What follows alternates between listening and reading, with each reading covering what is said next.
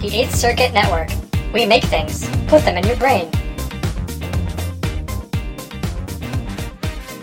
Hello, funky listeners, and welcome to another episode of Funk Radio. This is your host, Kyle. And this is your host, Peter. Today we're extra black. I think every episode we're extra white, no matter what we do. Pretty, yeah. Pretty much no matter how black we try to be, we just come out Wheaties white. Peter, did you eat your whiteys today? My whiteys. They're adequate. So we thought it would be kind of fun to do a episode on songs that are sort of the titles are plays on words. That's true. It seems to be um, somewhat common among the funk and soul genres Yeah, for some those- reason. So Th- those soul artists, they love their puns. yeah, So yeah, we could just call this the punny episode. Let's not actually do that, but that's so punny. yeah. Okay, this is gonna be a bad episode. Remember when All the puns. it was a while ago, maybe within the first twenty or so, didn't we have a phase where we did puns all the time? I think we did. I just and then they just no. Remember we had a phase where I would try to use a pun to like segue to the next song, and each one was just more terrible than the last. I think you should try to do that again. I, with I was gonna say I can resurrect that for this episode. Um, Okay. for our first song, what do we got, Mister Peter? For our first song, we have a song called God darn it. We have a song called Queen of Clubs by the band KC and the Sunshine Band. So if you don't know, they are a funk slash disco band that rose to fame in the mid 1970s. They're best known for songs like Shake Your Booty and That's the Way I Like It. Uh huh. Uh huh. That's the way, uh-huh. And they are still touring, and as I mentioned in the very first episode of the show, I saw them last summer live. They were awesome. That is pretty awesome.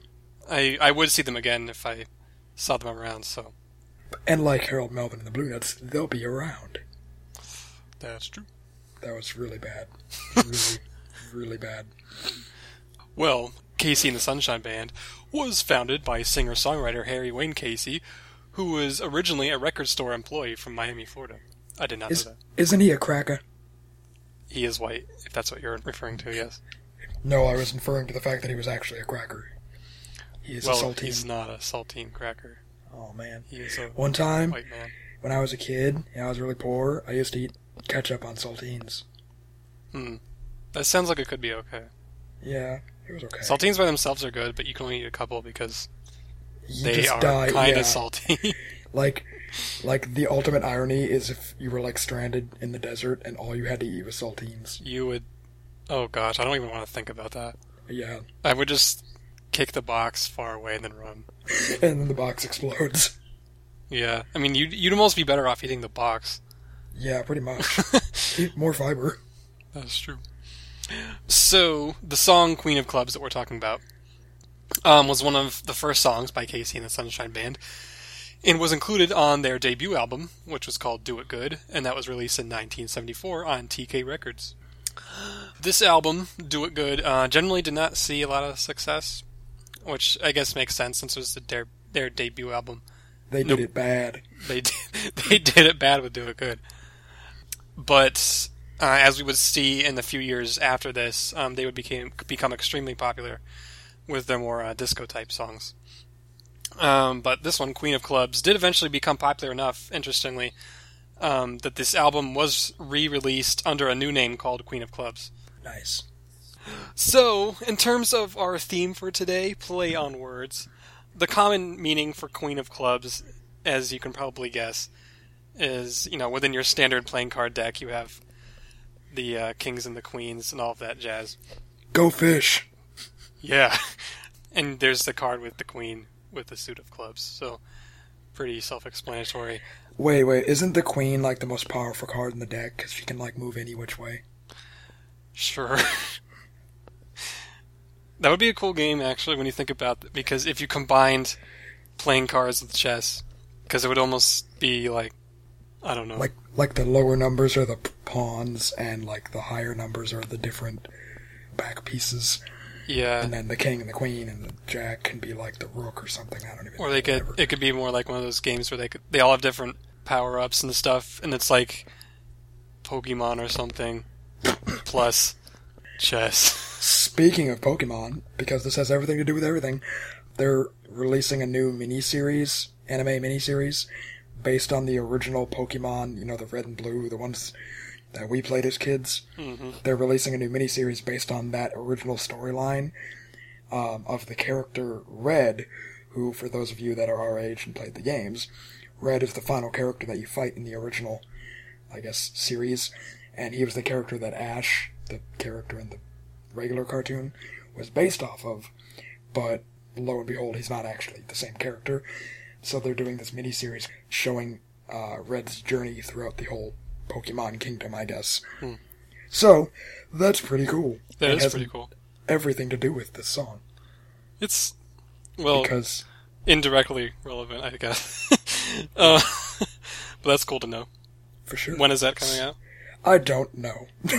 Well, you folks listeners can look it up. I saw I saw a trailer for it on Reddit, and I was like, "Oh, holy crap, that sounds awesome!" But they didn't give anything about a release date. You said it looked pretty cool too, right? yeah, like the anime the, the animation style is like way better than the original show. Like I don't know who, what group they got to do it, but I was like impressed. That Very good, cool. very good drawing style. Nice. So, uh, getting back to the the meaning of the song, "Queen of Clubs," we talked about the common meaning. Um, the song's meaning specifically. So they're not talking about a playing card, in case you didn't guess. Um, they are talking about a woman who was very popular among dance clubs. So they sing about a woman who is quote the queen of clubs. Peter, are you the king of clubs? I run around on the streets clubbing people, if that counts. Peter, you're not playing Grand Theft Auto. This is the real world. I know.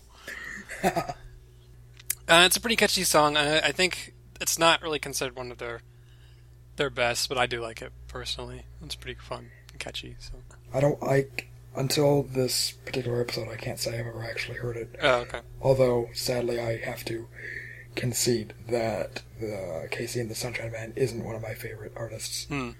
They're okay, but of the disco groups, so to speak, uh, I don't know. I just they seem so white. That's a fair argument. Although, to be fair, a lot of disco was white people. Yeah, but like the like like the Bee Gees and stuff, like they tried to be black, and they Hmm. like if you didn't if you didn't like know that the Bee Gees was like the epitome of white music, you you would just think that they're like goofy black guys, I suppose so. but they're not. That's true. They're goofy white guys. Aren't the Bee Gees? No, the Bee Gees aren't British. God, I don't, see. I don't know any. I don't know anything. Are they like Australian? I thought something? I thought the Bee Gees were British, and then remember because we talked about the fact that they did that song about Massachusetts, but they're not anywhere near Massachusetts. Yeah, they're British, but they then they moved to Australia for like a long time or something. Yeah, weird, yeah. something weird like that. Yeah, Okay, I forgot was about that. half- You're right. I was half right. Yeah. Anyways, Yeah, I mean, I really like KC and the Sunshine Band. Um, one thing I will say is that as much as I do like them, pretty much all their songs sound exactly the same, yeah, which I, can be an argument against them. I that's that was probably my main argument. Is like you can all their songs are fairly interchangeable. Like the, Mhm. some of them are totally recognizable and iconic, but Yeah, they kind of just had like one sound. They're like, hey, this sounds good. Let's do it for everything ever. yeah. Which you know, if it ain't broke, don't fix it. I guess so. It just seems funny that so many of the songs sound similar. And something they did in the concert, which was interesting, is that a lot of the times they would pretty much seamlessly jump from one song to the next. They would just keep going, and it would go, it would fit really well because I think a lot of them have a very similar sound, a similar tempo. Yeah. So I mean, it it was almost seamless um, when they, whenever they would do that. So I guess it works under, under those circumstances. But I, I certainly wouldn't say that Harry Wayne Casey is the most uh, wide range of musical in terms of his writing, songwriting. Um, but he, I, it, it was extremely successful yeah. um, at the time, and there were a lot of good hits that came from them too. So. No, no, definitely. Let's listen to a clip of Queen of Clubs by the KC and the Sunshine Band, in case you haven't heard it.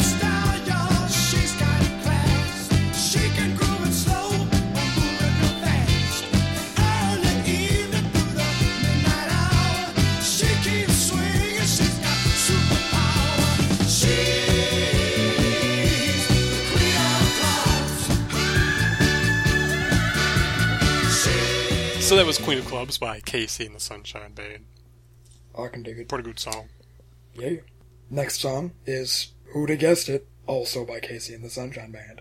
This one, though, I pr- is probably my favorite song by them, mostly because of its association with um, Mighty Boosh. the next song we want to talk about that is a pun, sort of, is I'm Your Boogeyman, uh, which is off KC and the Sunshine Band's 1976 album, Part 3. Was that their third album then? I assume so, because Seems like a random Unless unless they pulled a Gap band and they mismatched all their numbers of their album names. Um, the first album that you talked about uh, was '74, Mhm. so safe to presume. and that was their second album. Year, Yeah, okay. s- safe to presume it's probably the third. But uh, one of their members, Richard Finch, actually said that the song was written about a DJ in Miami, Florida, Hmm. uh, whose name is Robert W. Walker, who was actually the first to give their hit single "Get Down Tonight" airplay. Hmm. So it's kind of a thank you to him, so to speak. That's cool. When this song came out uh, it, by the next year, 1977, it had already reached the number one position on the Billboard Hot 100 and number three on the R&B singles. So it like went crazy mad popular. But that That's was cool. the height. Of, that was the height of disco too. So Yeah. that's pretty cool. I so this DJ guy is apparently the man that gives you the boogie. Cool. I guess to kind of go into the etymology, so to speak, um, the common meaning of boogeyman is he- a fictional character used by adults to frighten children into compliance. Boogeyman may target a specific mischief, for instance, a boogeyman that punishes children who suck their thumbs, or general misbehavior. In some cases, the boogeyman is a nickname for the devil. Cool. Did you did your parents ever give you any boogeyman lessons? My parents weren't that mean. Like if they wanted me to not do something, they would just be like, "Don't do that. It's stupid." Yeah. They wouldn't try to like manipulate me with fear. Or like create fictional creatures that were gonna kill me in my sleep. yeah. Okay, you're probably not gonna remember this, but on the off chance you do, do you remember? You know how in the '90s Disney Channel had all those like monthly Disney Channel Mm, movies. Do you remember the one they had about the boogeyman? Possibly. Keep going, maybe. And like he lived under this kid's bed, and then the kid goes under the bed, and it's like this whole like nether world of weird crap. What was it called? I think it was just called Boogeyman? like Boogeyman Under the Bed or Uh, something. I don't no, I don't think I remember that.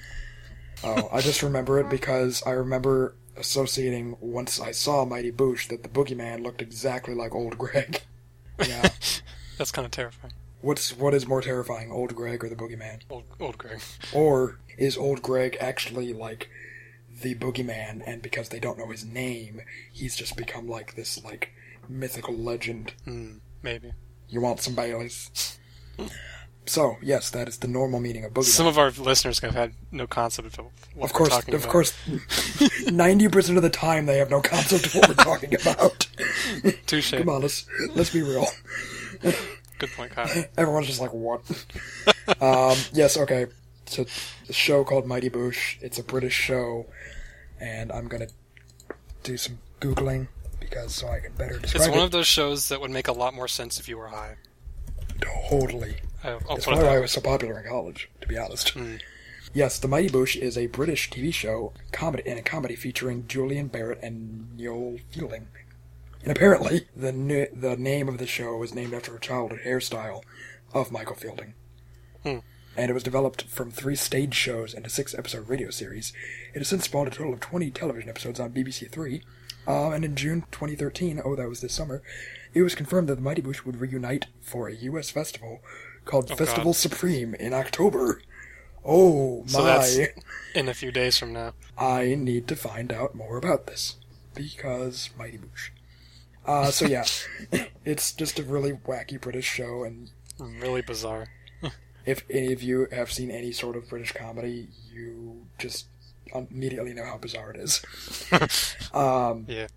and I guess getting back to this song, I'm Your Boogeyman, uh, the song's meaning, though it's probably up for debate, is about a man who provides you with boogie. Because he's your boogeyman. And boogie is spelled B O O G I E, as in to boogie or get down. as opposed to boogeyman, which is B O G E Y. Right. I think bogeyman, I think is what they say in Britain. Like when they say, "Oh, look at your bogies coming out of your nose." so the bogeyman is basically just a man covered in snot. Oh, he's the bogeyman. Get him. Blimey. um, so now that we've butchered two cultures in one, let's listen to a little clip of "I'm Your Bogeyman by KC and the Sunshine Band.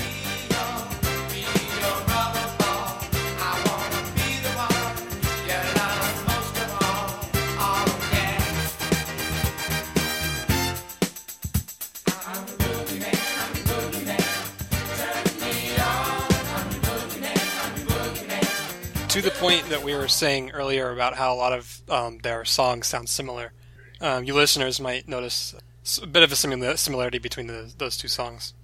Even though I'm Boogeyman was a few years later and starting to get into a little bit more of the, the disco sound. Yeah, for sure. It's one of those things where it's like they found a riff or tempo or whatever that worked, Yeah. especially because you know disco dance clubs, everything has to kind of be at a certain beat or pace, so they just kept with that. You know, I don't think they were really known for their slow ballads. They, there is one really? they have. I'm trying to think what it's called. Please don't go. Oh. Apparently, that's like one of his most famous songs. Well, there you go. It, but it's really weird because that's like the one that's not like any of the others. Boogie shoes, give it up, get down tonight. Please don't go. Ooh, I like this. Okay, that's pretty. That's pretty dope. Yeah. Well, maybe I have to give them a second chance. At least with that one song. I Yeah. think more of because I know he's been recording um, even in the last five ten years. I think more of his stuff has gone kind of in that direction. Well, yeah, you, you get older, you can't keep up with that tempo you get older, anymore. you can't really. yeah, Unless you're Mick Jagger, that guy is on speed or something. yeah.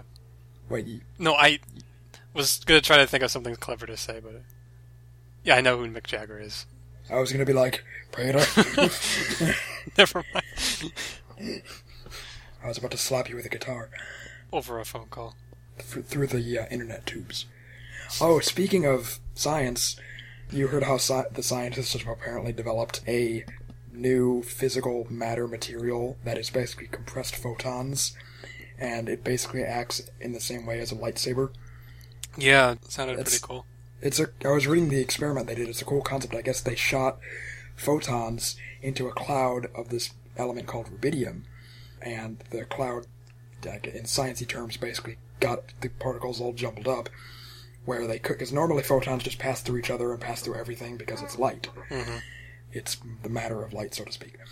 And I guess this cloud of rubidium caused the, the light to get captured and tangled up and compressed it, where they basically formed a particle Huh. and, you know, which is just a bunch, you know, a bunch of atoms basically. Right. And they're basically like this particle behaved very similar to a lightsaber in that it kind of just cut through anything it went through.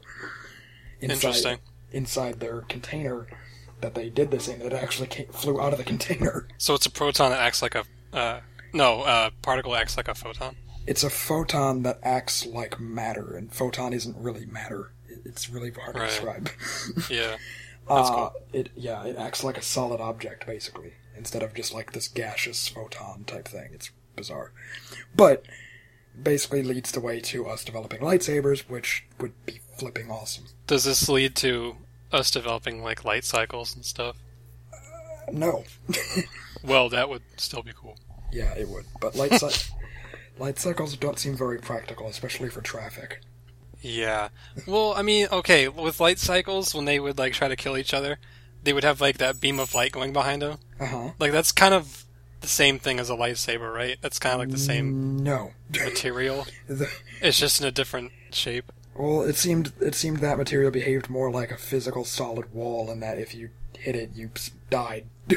Yeah, but I mean, with a lightsaber, it's kind of a physical thing, and it's like a sword. yeah, I guess. So they that- could be similar. that seemed that seemed more to behave the way it did because of an immense heat, so to speak, that allowed it to slice through things. Hmm. Whereas the light trail going c- coming from behind a light cycle acted more as like a translucent sort of force field Yeah. that when you hit it, you explode or die or whatever. I don't know. We should uh we should ask uh, George Lucas and Jeff Bridges respectively about this. If, Jeff, if anyone would know, it's Jeff Bridges. It'd be really cool if he would just come onto our show and just chill with us. He just comes on. He's like, "Hey man, I'm not saying you're wrong. I'm just saying you're an asshole." Anyways, so So that's enough of Funk Radio Science slash Sci-Fi Corner. funk funk radio mystery science 3000 Mystery Funk. mystery funk 3000. Um, Okay. So yeah, that What's was. coming up next, Mr. Kyle? Oh wait, is this by me? Oh, this is Let me do that. What's coming up next, Mister Peter? So for our next song, it's called Stop, Look, Listen to Your Heart by the Stylistics. And if you don't know, the Stylistics were one of the signature uh, Philadelphia soul groups in the late 60s to early 70s. This song was first recorded by the Stylistics in 1971.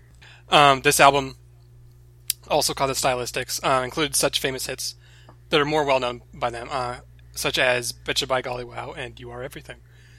This album was recorded at Sigma Sound Studios in Philadelphia for Avco Records, and was uh, the whole thing was produced and co-written by legendary producer Thom Bell.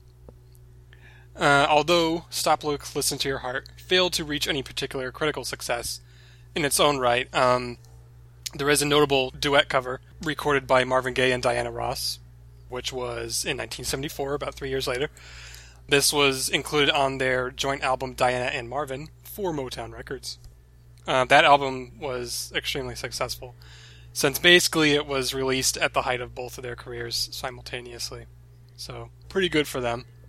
So, the common meaning of stop, look, listen to your heart, more so of just stop, look, listen, is a safety tip when you're crossing the street, as you've probably heard as a child. Stop, looking within before you cross the street. Oh, I just heard. I always was taught, go. Hope they don't hit you and run. Walk first, apologize later. Is that how When you were a kid, did you, did you have to learn like I think probably kindergarten? You had to learn the stop signs red or the stop red, yellow, green. Yeah. I got that mixed up. I thought green meant stop, and no, I'm not kidding. Well, good thing you weren't driving at the time. I'm driving like one of those um those little like car shopping carts you get at the grocery store, and I like end up taking it into traffic. Oh gosh. Grand Theft grocery cart. Featuring six year old Kyle. Sadly, I would play that game. Not gonna lie. I would too. So the the song's meaning of stop, look, listen to your heart. Basically, it's saying take the time to contemplate on what your heart wants rather than just acting on impulse. Because if you don't really think about what you want or what you're doing, you could hurt yourself and others emotionally. So stop, look, listen to your heart. I get it now. Generally, in the context of street safety, they don't usually say stop, look, listen to your heart. Although maybe that could help you. like you're at one of those crosswalks and it's like, wait, listen to your heart. Yeah. So let's listen to a clip of Stop, Look, Listen to Your Heart by the Stylistics. Bit of a slower paced song than the previous two that we were listening to. Too late, too late to stop. Look, listen to your heart and what it's saying. Stop. Look, listen to your heart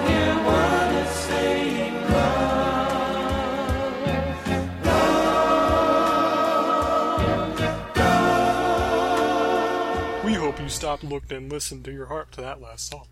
yes, and we hope you show and tell your friends about this next song. Yay. The next song is the next song is called uh, "Show and Tell" by Al Wilson, and I would just like to say this is probably one of my favorite songs in all of Songdom. funkdom. Cool. That too. And this song is off of Al Wilson's 1973 album, also titled "Show and Tell." What a coincidence they had the same name. That never happens, ever. For those of you that don't know about Al Wilson, he became famous after a two-year military stint and landed in Los Angeles, where he would tour uh, local nightclub circuits before he joined the R&B vocal group The Jewels. From there, he landed with the Rollers, followed by a stint with the instrumental combo The Souls. So he was with a lot of, a lot of different groups in the 60s. Eventually, he signed with uh, famous manager Marc Gordon, who quickly uh, sought his client as an a cappella audition for Johnny Rivers. Wilson was signed uh, to the Soul City imprint, but Rivers also produced the sessions that yielded the 1968 R&B hit "The Snake." So I guess Johnny Rivers is a producer who signed Wilson to clear that up. Yeah, "The Snake" is Wilson's first major hit and also very popular. Basically, after that, Wilson basically totally disappeared off the face of uh, the planet until 1973, when he issued this album, Show and Tell. And the success was matched by the single, which sold over 1 million copies and was Nice. awarded the gold disc by the RIAA in December of 1973. Cool. And this was, remember, before they changed that ruling where platinum is now a million and then gold is like 500k. So, yeah, that's that. You know, last week um, when we were talking about one of the Earth, Wind, and Fire songs, I don't remember. I guess it might have been Serpentine Fire Probably. or the other one. I think it came out right around when they were switching that requirement. So I think it was awarded gold, even though it sold a million copies or something. Oh, that's harsh. Like, they didn't, they didn't, like, bump it up to platinum. Yeah, I don't remember what the what it was. I think it maybe it got both or something. It was some weird situation because it came out right around. Was when was that like seventy six or something? Mm-hmm. I think when they switched it. So I don't know. Kind of weird. Yeah. So Um, Al Wilson disappeared for many years and then showed and told the world about himself with this song. Yes. I guess getting into the meaning of show and tell, the common meaning for those of you that don't know. Uh, show and tell is an educational tool used by teachers in which children bring a cherished item to demonstrate its value to the class. I hated show and tell. Did you, you know, you know what I'm, you know what show and tell is, right? Where you basically, I, I know it's show and tell. I think we, I think like every year from like first grade to fourth grade, I had to do that, mm-hmm. and I had to bring something, and I always hated because I could never think of what to bring because I liked all of my stuff so much, I couldn't like pick any one thing that I like wanted to sh- wanted to show kids. I wasn't gonna be like, That's really funny. I wasn't gonna be like, this is my Game Boy and I play it, and everyone else has one, but this one is mine. there are many like it, but this one is mine. I'm trying to rack my brain for any particular memories about show and tell. Those were all destroyed with the whiskey, Peter. I think so. In my early childhood years. I just imagine like six year old you like after class at like a bar. Life's tough, man. Today I couldn't find my purple crayon. For some reason, this reminds me of that the animated short. What was it called? Moon Boots, where that kid Oh my wants god. Wants the moon boots, so he goes to work. Oh my god, I freaking loved that. Oh, Yeah, that's I- really funny. I was dying when I first saw that thing. That was brilliant. Yeah, Whoever got that, like, better freaking have a job somewhere good. yeah. Hey Cheryl, guess what? Monkey bite. and he's drinking like the Capri Sun in the wine glass. Yeah, for those of you uh, who haven't seen it, it's a short animated thing. It's like an animatic. Yeah, yeah, pretty much. Where uh, a kid is going to school, but he really wants moon boots, but he doesn't have I don't know like ten bucks or something. So he starts going to work at like a business, and right next he's to really he's really enthusi- enthusiastic about it at first, but then over time, it basically kills all of his hope for life, so to speak. Yeah, because bas- yeah, basically he like has to work for like a week to like save up money to get these like moon boots because his mom's like, oh, if you want them, then get a job, like jokingly. yeah. Oh yeah, that's right. And then by the end, um, like the secretary's like, "Happy Monday," and he's like, "Is it? Is it really?" Sometimes when I go to sleep, I dream I don't wake up, and he basically becomes like the suicidal alcoholic. Oh Yeah. my god, that was like Yeah, it's really great. So I. Oh, you know what? I think it's just called work. oh, it is. I'm, I'm looking it up now. I, it's just called work. oh, So if you listeners want to look that up, that's pretty funny. We both recommend it. it's a sad thing is I didn't realize how true that animatic was until you actually start working. Sadly, I still have not saved up enough for moon boots.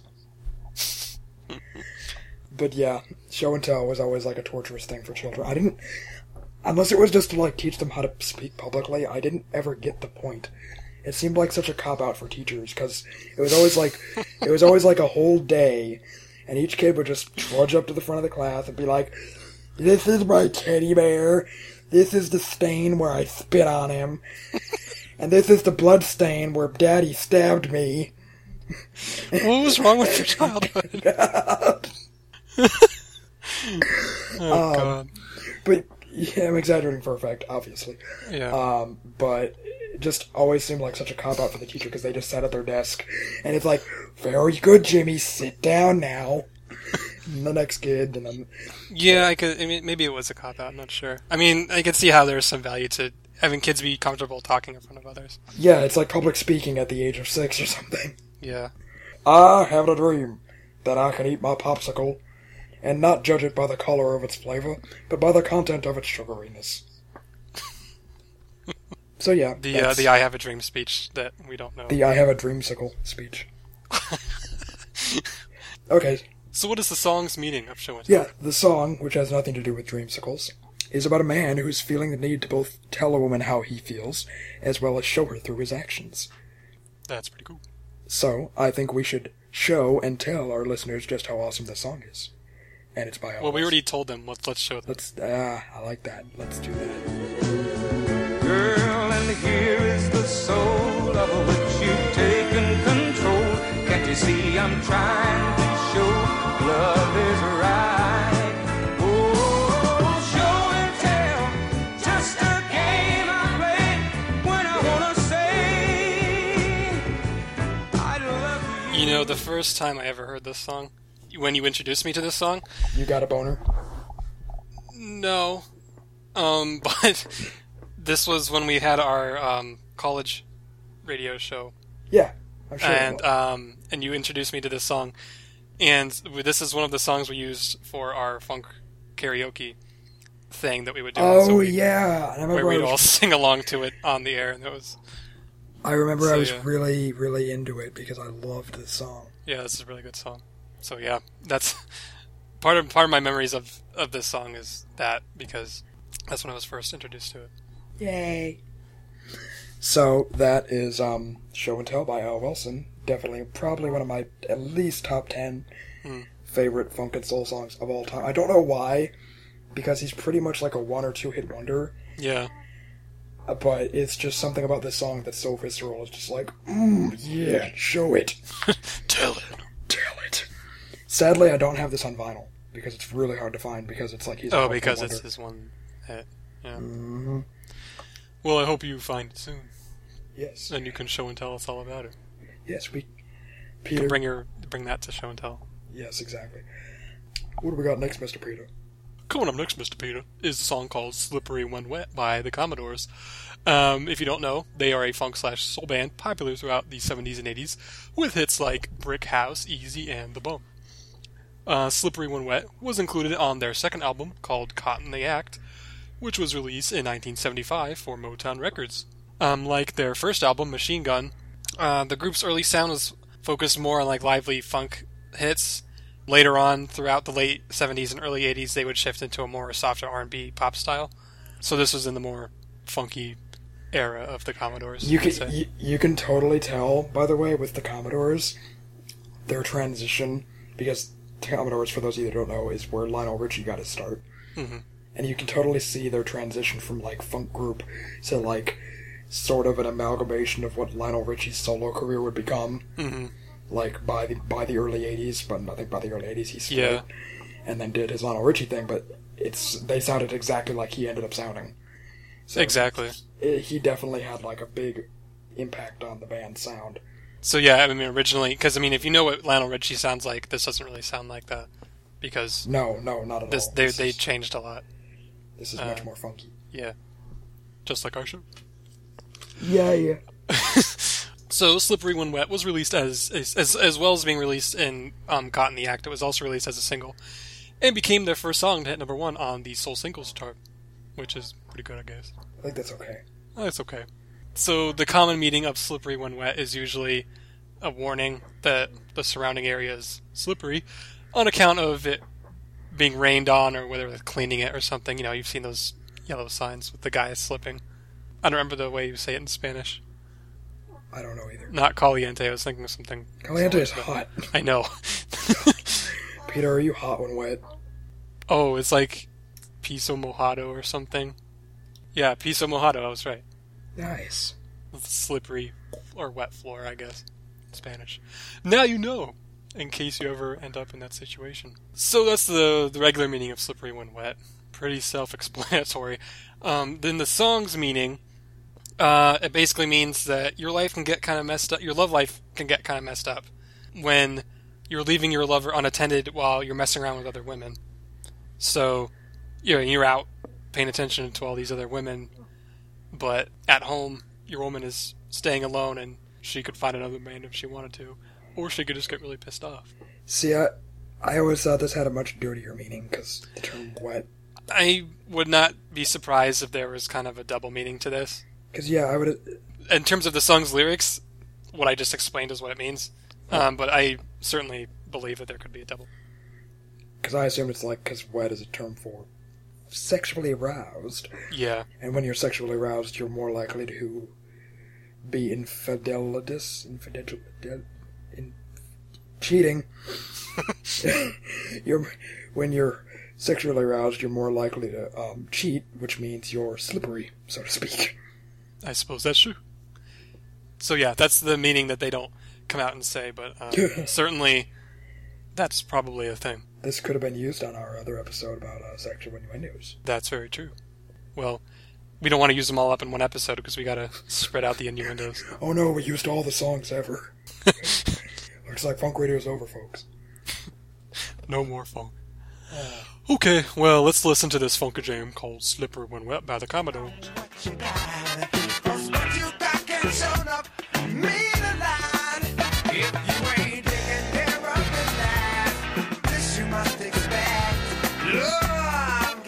Commodores.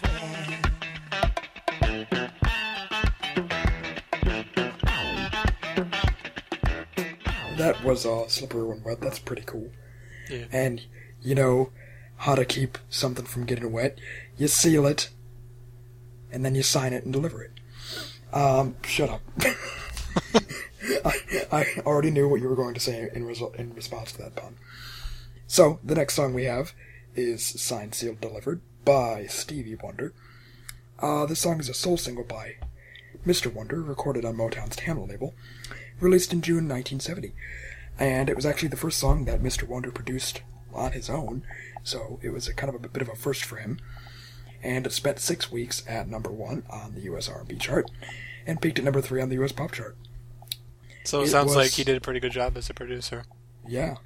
Um, this is off his album of the same name, which never happens. Signed, sealed, and, and delivered. yeah, it's happened like four times now. I have this album actually. Um, I think it's the first Stevie Wonder album I got. Actually, I have like five now. But I remember I got it because I loved the cover because it's just him sitting in a box. Oh, I love that where it's like a shipping box and it's opened Yeah. up and he's popping out, Yeah. smiling.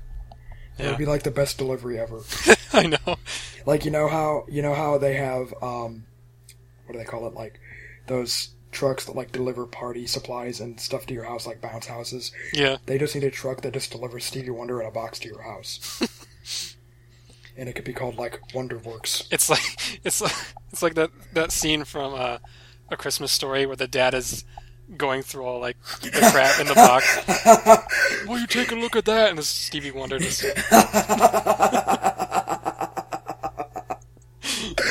Okay, somebody on the internet needs to take that scene and Photoshop Stevie Wonder over the lamp. So he just picks up Stevie Wonder. Will you look at that? Well, what is it? Well, it's an award. I think you just uh, figured out your next goal in life, Kyle. Yeah, now I know what to do in my off time.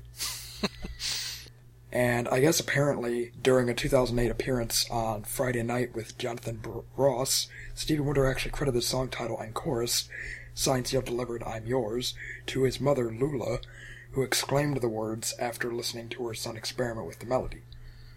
So, his mama wrote the song that's so cute, So he was just playing the, like the tune, and then she started singing that. basically. That's cool. Um, the song actually also marked Wonder's first Grammy nomination. Uh, the award ended up going to Donald Dunbar and General Johnson for writing the Clarence Carter song Patches. So, he got, Oh wow! So Patches beat out Signed, Sealed, Delivered. yep, Wow, that's cool. that's harsh, but uh, both of them are But it is songs. Patches. It is Patches. I was raised down in a town in Alabama. Way back up in the woods. So, regarding the meaning of the title, The normal meaning of the phrase is a phrase usually denoting a job that has been done or a package that has been delivered. It's a phrase you'd say, oh, the job's done, you say, oh, it was signed, sealed, delivered. However, the song's meaning is actually no- denoting that Stevie Wonder is coming back to a woman after leaving her. Basically saying he has been delivered back and as package or something, and is now hers and hers alone. Because That's cool. This is. It's hard to say, but I, if I had to choose, this might be my favorite song by Stevie Wonder. Oh, that's tough. But this one's see. this one's definitely like my top three. I would have to either say my favorite is either Living for the City Mm, or I really like Isn't She Lovely? that's pretty good. So, yeah, um, that is a very good song by Stevie Wonder. And as we learned, one of his first big successes, I guess that he kind of had more of a handle on because he was he was successful all the way to like '63 was uh, with what was it, Little Fingers or something, No, something fingers, something fingers. Yeah. tasty fingers, chicken fingers, Okay, not, fingertips. that's it. Yeah, Not chicken fingers. I'm not even gonna take that anywhere, Kyle. hey, hey, everyone knows that the only thing to do in life is drink beer and eat chicken fingers. Come on. um, so, let's listen to a little clip of Signed, Sealed, Delivered by Mr. Wonder.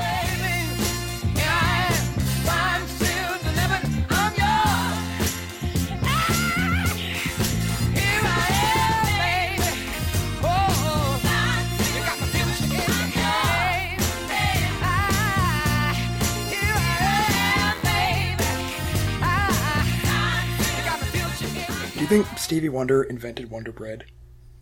Stevie Wonder bread. Hmm. Yeah. Like he was actually trying to make cupcakes, but he messed up and made bread. I don't even know how, yeah, I don't I would say that. no because Wonder Bread is like the whitest possible bread ever created. how did I know you were going to say that? I would say no because it's white. well, what do we got to mix then, Mr. Peter? We have a song called "Hit and Run" by the Bar-Kays. They were an R&B slash funk band from Memphis, Tennessee, who formed in 1966. They're best known for songs such as "Soul Finger," "Shake Your Rump to the Funk," and "Freak Show on the Dance Floor." I have to say, as much as I like Soul Finger because of the children, I, I think Freak Show on the Dance Floor is probably my favorite song by them. Yeah, it's a pretty good song. So they got their start as the backing band for a lot of famous artists um, at Stax Records in '66 onwards, until Otis Redding hired them as his personal backing band. Okay, I had no idea that they were his backing band, and I never made this connection before. But there's the whole famous plane crash that killed Otis Redding and his whole band Yeah. in 1967. I didn't realize it was the Bar-Kays that were his band. Aww. So, after this crash that killed Otis Redding tragically, and all these other people, and I think one of his producers as well, there were only two members of the band left. One was trumpeter Ben Cauley, who was the only survivor of that accident, and bassist James Alexander, who luckily was actually running in another airplane, since the one that the rest of them were in could only hold seven people. Yeah, I guess he was the eighth one, and he had to go on a different airplane. Mm-hmm. So he survived because of that. So these two remaining guys, Cauley and Alexander, they rebuilt the band with new members. And after that, fortunately, they actually rose to a pretty good success um, throughout the late 60s and into the early to mid 70s. And they continued to perform with big name artists at Stax Records until um, that record label dissolved in 1975, upon which they transferred to Mercury Records. Yeah, I honestly had absolutely no idea that A, they were his backing band, and B, they were part of that plane crash. Yeah, because I knew about that, but I didn't realize it was them, so that was pretty cool. That it might take a bit more research than we normally do, which is basically none. Um, but that would actually be a really, really cool idea for an episode because we already did an episode on house bands, but an episode about bands that backed other artists and maybe went on to do their own thing. Because like the Green Onions would be a really great example because they backed. Uh, what did they back? A lot of people. And as with the, the Bar-Kays here with Otis Redding, that would be a pretty awesome topic. yeah, Just a note. That's true. So the common meaning of the phrase "hit and run" is when you, someone causes an auto accident and leaves the scene without taking responsibility. In terms of the song, it means basically you've been blindsided by someone who you think is com- is committed to a relationship, um, but really they're only there for a one night stand. So you Oh, are, so you are kind of- hit and run. in a manner of speaking. It's kind of like the same. It's like the same term as hit it and quit it. yeah, exactly. It's the same thing. I gotcha. So, let's listen to the song "Hit and Run" by the Bar-Kays.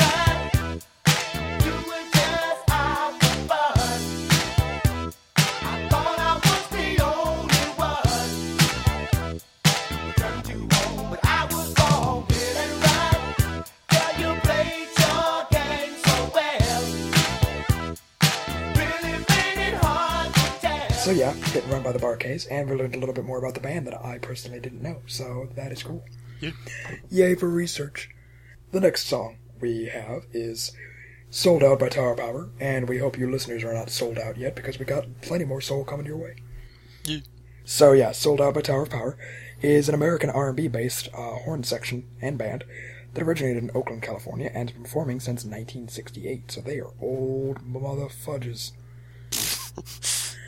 That's as we learned. yeah, we saw them live this last summer.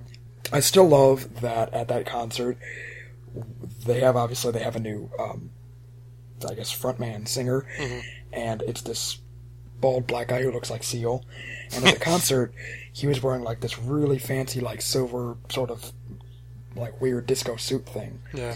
and we were walking to the venue down like the path that everyone was walking down and like 10 yards in front of us i see this black guy in this really shiny suit and i'm like damn that guy is con- i forgot what i was thinking i was basically like like damn that guy cleans up good Yeah. in a non-sexual way of course Right. and I was just like, you know, I was thinking, I'm like, this guy's really overdressed for a concert. but I was thinking, like, maybe he was, maybe he's coming from work or something. I don't know. and then it turns out he's the singer. That's really funny. And I was just thinking, I'm like, dude, we were like ten feet away from him at one point. I don't even remember if I had seen him or not, but that's really funny I that you just- thought that. I just caught him in my line of sight when he was walking in front of us, Hmm. and I was like, why is he wearing a suit to a concert? Did not make that connection. It's not like he's performing or anything. yeah, I know, right? it's like, who's he? Who's he dressing up for? Who's he trying to impress? They were very loud though. They Tower of were. Power. But they were good. Yeah, very good. So with Tower of Power, um, there have been several lead vocalists, uh, the most famous of which being Lenny Williams, who fronted the band uh, between early 1973 and late 74, which was the period of their biggest commercial success. Uh, this title is actually off their 1995 album, showing how long they basically have been making music Yeah. um, and it's off uh, their then producer Epic Records. It actually marked the debut of then lead vocalist Brent Carter and drummer Herman Matthews, who, ironically enough, is a distant cousin of the original vocalist Rick Stevens. Hmm. So the, their drummer in the 90s is a relative of their singer from the 70s. Hmm. Or probably early 60s, or late That's 60s. funny. So, And so this is not. so Brent world. Carter is not the guy who's there now. Um, I can do the searches in the Googles and find out.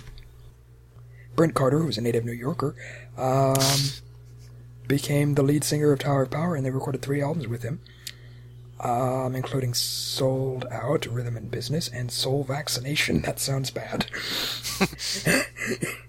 um, in 2011, Carter made several brief appearances with the band singing "I Like Your Style." So I guess That's a good song. if he made brief appearances with them in, in 2011, I don't know if he's along, any longer with them, but maybe that was him. I don't know. Yay for not knowing things.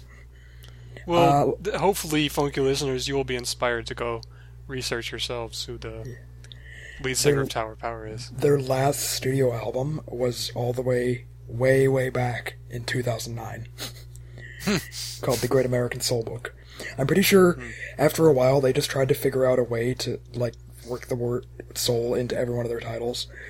Yeah, they kind of do that. Yeah, like sold out, Great American Soul Book, Soul vaccination.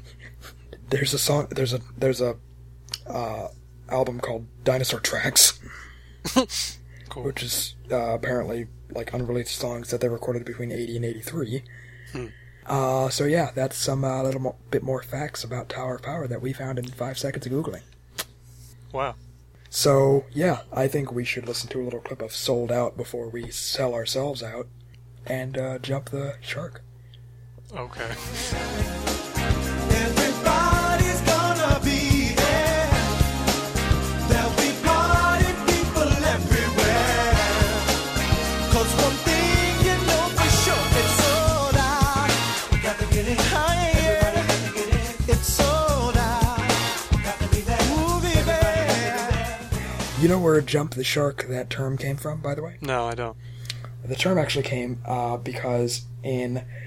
the seven, the I think yeah, the '70s show Happy Days, you know, with the Fonz and all that. Yeah. Basically, the show was on for way, way too long and way longer than it should have been. and in the last few seasons, it was basically centered around Fonzie because most of the other actors had left. and there was an episode where Fonzie was challenged by aliens. I'm not even kidding. challenged by aliens to, as to whether he could jump his like motorcycle or jet ski or something over a shark, Okay. and that was the plot of the episode. And then that was attributed because it was pretty much the most awful thing ever put to television. Hmm. Uh, it kind of colloquialized that term when a show goes on for longer than it should and becomes cheesy or overdone, called jumping the shark. Wow, I never knew that. Yep. So that's really where it comes from. That's funny. Yep. Well, I don't know that's good to where know. I remember. I don't know where I heard that, but I just remember hearing that somewhere. Do you think we will ever jump the shark with this show? I think we have. what are you talking? Did we jump the shark as soon as we did funk uh, karaoke? Come on. Um, so do you want to tell our listeners what sold out means, Kyle? Um, so the common meaning of sold out, for those of you that don't know English, is uh, is when a good or service is no longer available to be provided. Thus, it is sold out. However, the song's meaning is um, it's when a man plays so much soul that he uh, runs out of soul. I guess Yeah. so. I mean, I, I guess that's the best guess we can come up with. And to clarify, in case you can't tell, it's S O U L E D out. Yeah, yeah. For the I probably song. should have Um, probably should have spelled that out. well, we just did, so we're good. Yeah. Speaking of sold out, did you hear that um, Jim Carrey and Jeff Daniels are back making a sequel, Dumb and Dumber? I did hear that. Yeah, Yeah, that's pretty awesome. the they look thing, really though- old. Yeah, the sad, exactly. I, like there was a set scene, and I looked at both of them. I'm like, God, they're old. it's kind of like one of those things where, like, if you took that and then took the original one they made back in like '93, Yeah. it's basically like a meth ad Oh God. Uh, comedy. Not even once. Which is funny because Jeff Daniels just won uh, Best Actor at the Emmys for his role in Newsroom. nice. Yeah, I was gonna say, isn't he actually kind of successful right now? He's very successful. Uh, Jim Carrey, I don't know what he's doing. uh, God knows. But it's funny because in the newsroom he plays this very intellectual news anchor who is like incredibly smart, and he basically has to do literally the exact opposite to play his character from Dumb and Dumber. So it's like it, like intellectual like nosedive to like get in the mindset of that character. Maybe it's a good change of pace for him. Yeah. He can let go and be stupid. Remember the remember the part in the movie where I forgot which one of it was, but they sold a blind kid their dead budgie that they had fell off, but they taped it back on. And at the end, he's like, "Who's a pretty bird?"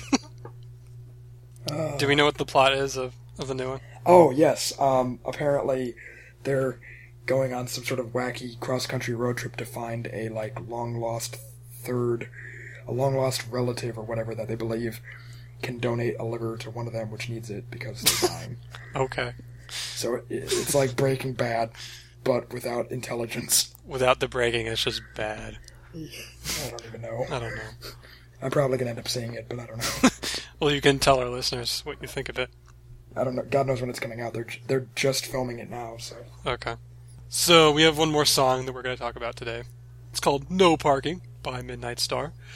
Midnight Star were a, uh, I guess they are because I guess they're back touring again, supposedly. They're an R&B slash electro funk group who were popular throughout the 1980s. No Parking on the Dance Floor uh, was the group's fourth and most successful album. It was released in 1984 under Solar Records. This song, No Parking, is the album's namesake, obviously. So another that never happens it happens every time, basically.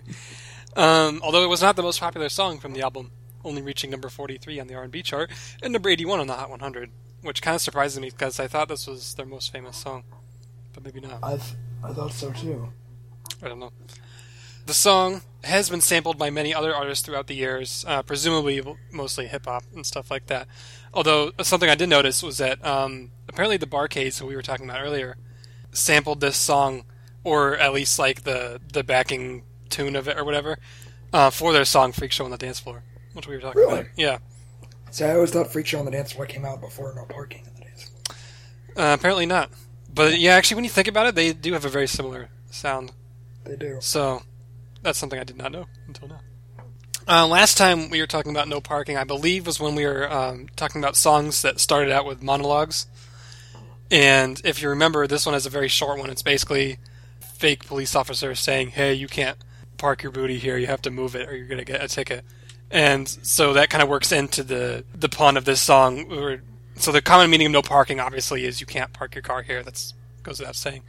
Uh, the song's meaning is basically don't stand around idly on the dance floor. You basically you have to move. And the whole thing of no parking is you're going to get in trouble if you don't move your body. So you better move it. Don't park on the dance floor. Do you think the cop, if she didn't move, would have put like one of those car boots on her booty? a car booty. Did you ever see that show? It was that uh, reality show about the parking enforcement people who would like give the- tickets to. Oh yeah. You know what I'm talking about? Yes. It was mildly entertaining, but Why did that exist? I don't know.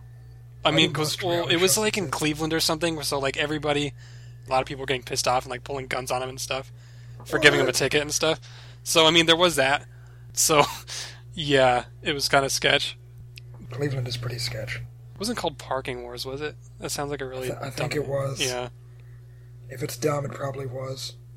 has the name Wars in it. That was back when like everything had the name Wars. Remember, there was parking wars, junkyard wars, bear wars, like whale wars. Every- Everything was a war. Shipping Wars was actually pretty good, though. I don't. Maybe you might argue with that. What the hell is shipping wars? Oh, it's where they have independent people who ship stuff who they bid for to carry stuff across the country in their trucks and stuff. And there's like stuff that always oh goes wrong. yeah. It was actually pretty good. It's kind of That interesting. isn't that what that show Ice Road Truckers was based off of?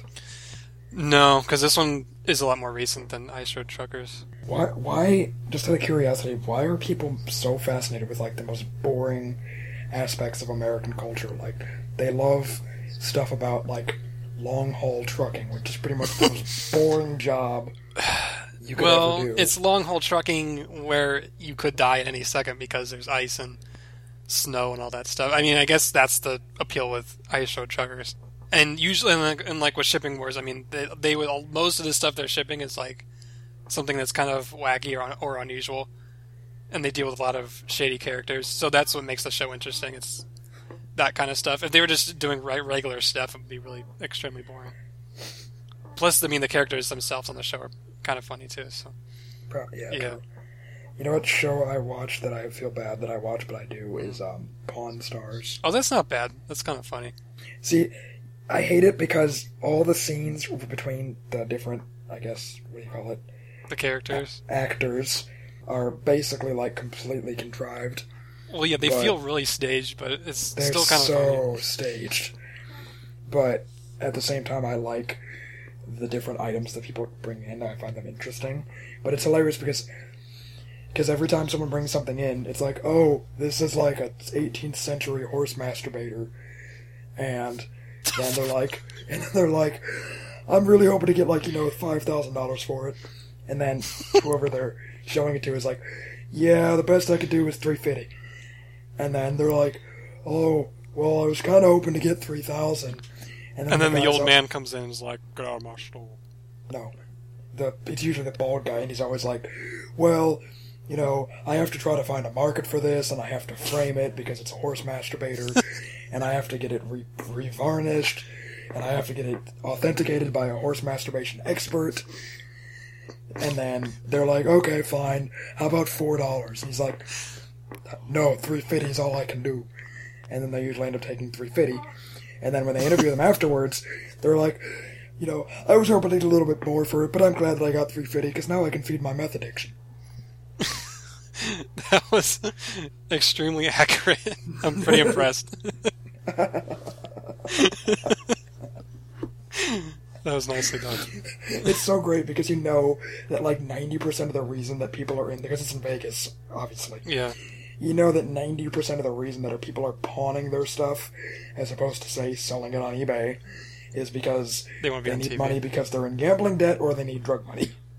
Yeah. So it's always like the most shady characters ever. Well, I've heard that like their store is like eighty percent merchandise for their own show. Now Really? they don't even sell that much of like actual stuff anymore. So because they're so popular, so Yeah, that kind I'm of sure bugs me. I'm sure they make far more money from the show than they do from the business. Yeah, But yeah, so that's the sh- that's a description of the show for these those of you that don't watch it. it's kind of funny when you think about it because the the whole well the last few years, but uh, like now now too. I mean the whole craze with the reality shows. We're gonna look back at this like 15, 20 years later, and we're gonna be like, oh god, remember reality shows? See, you're assuming that they go away. I don't think they're not going to go away completely, but they're not. They're not. It's like almost everything on TV right now is this kind of thing. I think it's a phase. I think eventually we're going to get sick of it and it's going to move on to something else. I hope so. I hope so. really do. But like- yeah, But it's the most brilliant scheme ever because they are dirt cheap to make because they don't need writers. Mhm. They get like these people that they probably pay like in peanuts, literally. and then they shoot these things and they become crazy popular and make millions in advertising. well, and they encourage stupid people to act even stupider. That's why I love that they call them reality shows because they are literally the opposite of reality. it's pretty much always staged, Yeah, and it's always usually stupid people doing stupid things that people don't normally do. you know which reality show I loved, which I haven't What? watched in a long time, is um Call of the Wild Man. I think it was. I don't know. where the guy from like Kentucky who like lives in the backwoods and he catches animals. He's basically like Crocodile Hunter, except he's like a complete redneck and he has like almost no teeth, What? and he's pretty awesome. I don't know if it got canceled or not because it was like crazy controversial, but they had this new show this year called like Naked and Scared, where they like literally drop people off in like these remote areas, kind of like Survivor Man. Oh, I heard about that. But they're literally naked, yeah, and then it's like, okay, how shameless really are we as a society? yeah. Like- Didn't someone get like It's sick? or genocide. The show. I thought like someone got poisoned or something. Something happened. Yeah, that. I think something bad happened. I think the show got nixed, but it was like really controversial from the start. God. Pretty soon we're just gonna start like filming people like killing each other in, a re- in an arena, like Hunger Games style. Like I'm not even kidding. I hope not. George Carlin predicted it. It's gonna happen. George Carlin, he is in the sky and the sea. He is in the dreams of little children. he is everything there is forever. For those who don't know, that was a reference to uh, a recent episode of Boardwalk Empire. Yeah. That was that was an amazing bit of dialogue. Oh god, I was was dying, dying when he said that. Anyway, so we should probably listen to a bit of No Parking by Midnight Star. I love that we totally didn't do that yet. It's been like ten minutes. Yeah, well, we got sidetracked a bit, but that's okay. That's why you listen to funk radio. It's not only for the songs; it's for the it's for the stupid people as well. Kind of like reality shows.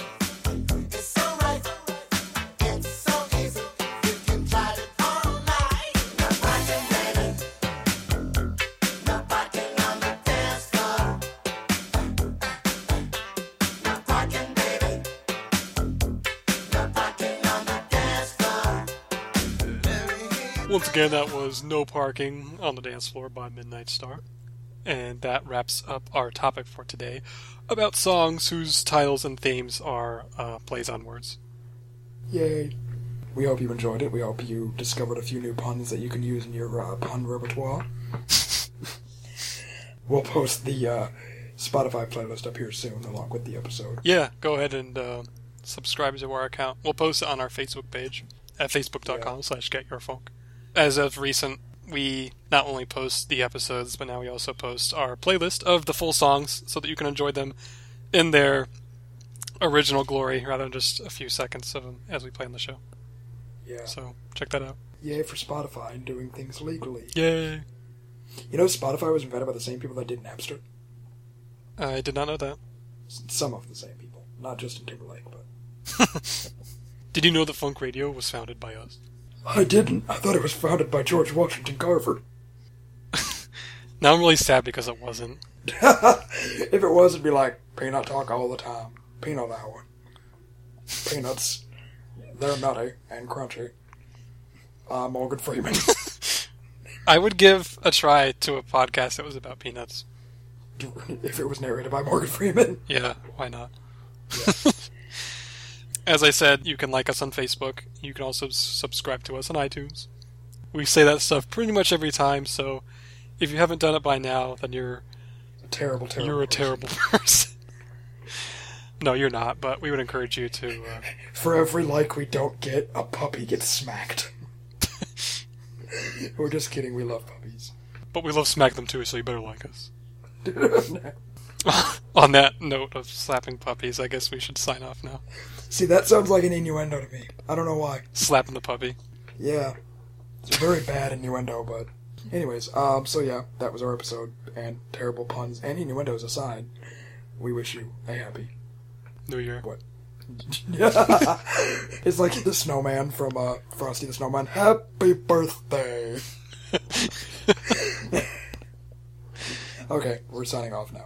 Before I say anything more, This has been your host, Peter. And this has been your host, Frosty the Snowman. Slash Kyle. Maybe. Kyle is gone. I am all that remains. Okay, bye. Bye. For more podcasts and the latest news in gaming, movies, and entertainment, visit 8thcircuit.com.